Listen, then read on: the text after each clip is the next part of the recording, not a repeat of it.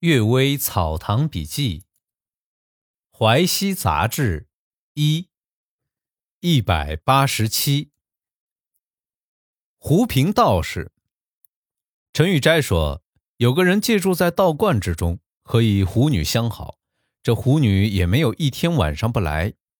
突然啊，几天不照面，不知道是什么原因。有一天晚上，狐女微笑着掀起门帘进来。这人问那狐女：“为什么这几天不来呀？”狐女说：“观里新来了一个道士，大家都说他是神仙，我也担心他可能有仙术，所以暂时躲避开。今天夜里，我变成一只小老鼠，从墙壁缝隙中偷偷观察，发觉这个道士不过是吹牛骗人的人罢了，所以仍旧来和你相会。”这个人问：“你怎么知道这道士没有法力呢？”狐女说。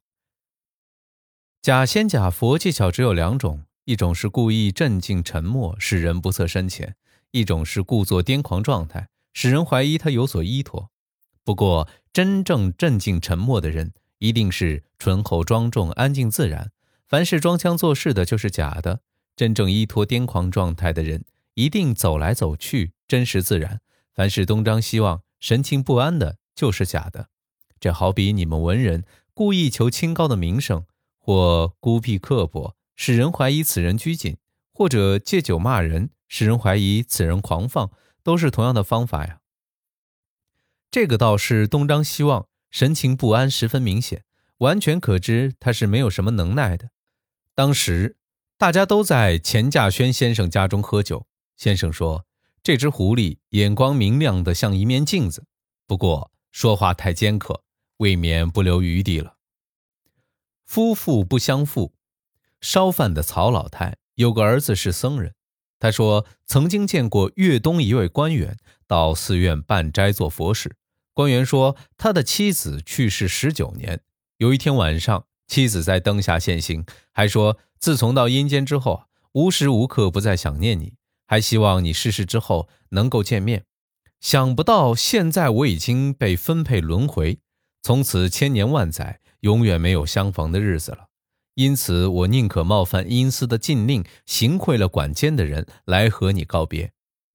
做丈夫的十分惊讶，正想说话，忽然一阵旋风刮进房里，把妻子的鬼魂卷走了。隐隐约约之中，还听到她哭泣的声音。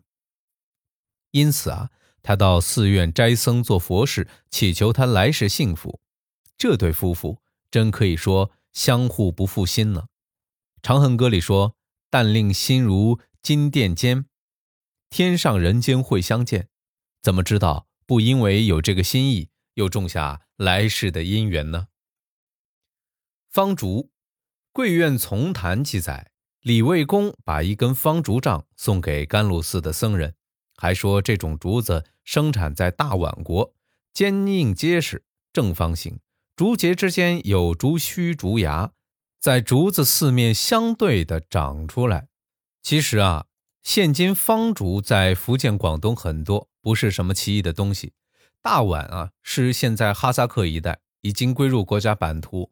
那地方从来不生长竹子，怎么会有方形的竹子呢？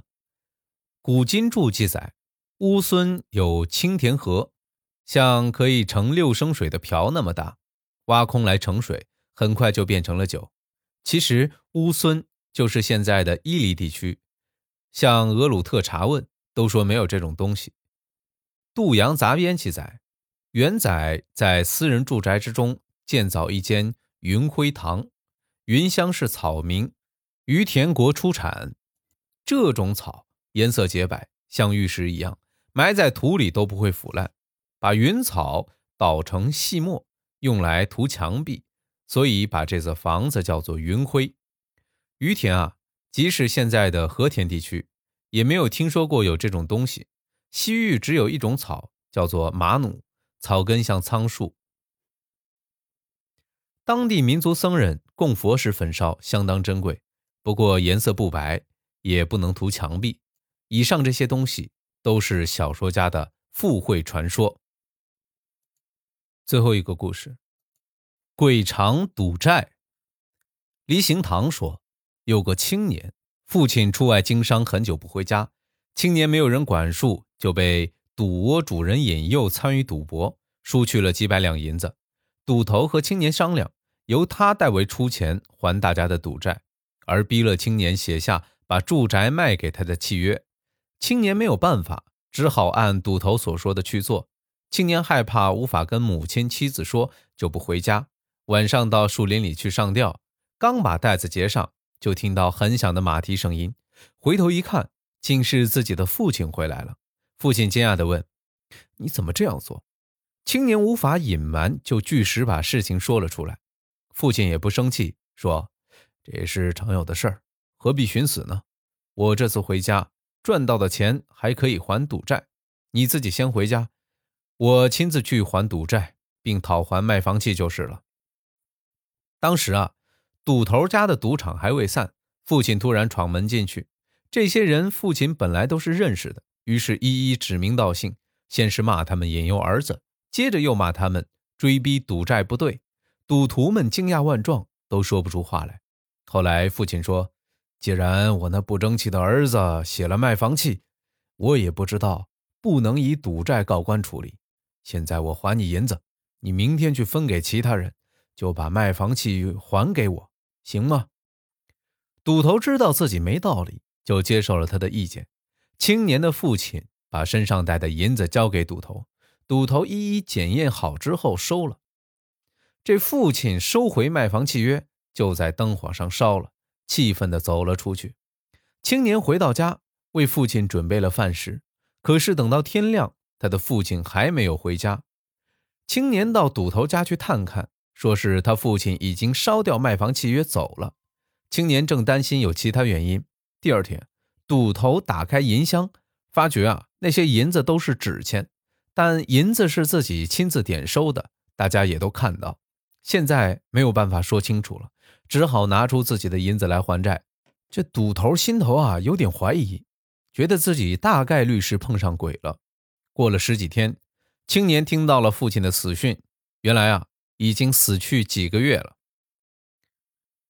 鬼宴讲学，李乔峰说，杭州的永金门外有艘渔船停泊在神祠的岸边，渔人听到祠里人声嘈杂。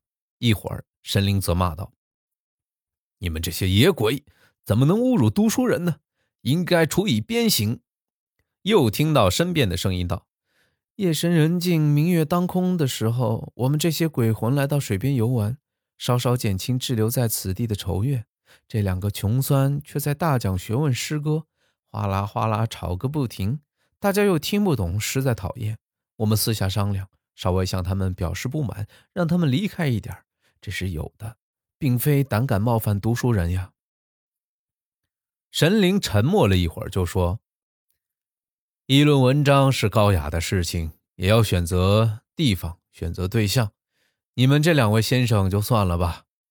不久，灵火像萤火虫般从神祠飘出，远远听到不停的嬉笑声，向四面散去了。感谢大家收听今天的《阅微草堂笔记》，么么哒。